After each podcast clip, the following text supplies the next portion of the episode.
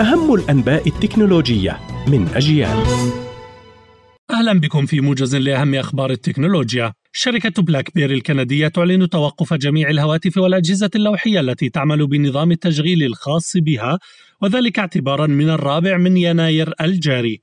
يذكر أن الشركة حاولت في عام 2013 إعادة تشغيل نفسها باستخدام نظام التشغيل BlackBerry 10 لكنه فشل. وفي عام 2015 تحولت إلى تصنيع أجهزة تعمل بنظام أندرويد إلا أنها فشلت أيضا. شركة هيونداي الكورية الجنوبية تحول سيارتها الكهربائية من طراز آيونيك 5 إلى جهاز يعمل على تنقية الهواء.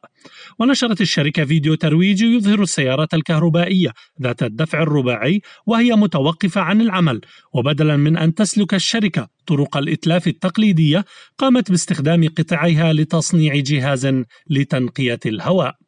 شاومي تعلن عن ساعتها الذكية الجديدة المنافسة لساعات سامسونج وهواوي بالمواصفات والأسعار. وتأتي شاومي ووتش إس 1 بهيكل معدني محمي من الماء وشاشة AM OLED مغطية بطبقة من الزجاج المقاوم للصدمات والخدوش. وجهزت الساعة بمستشعرات متطورة تمكنها من قياس معدلات نبضات القلب ومعدلات الأكسجة في الدم.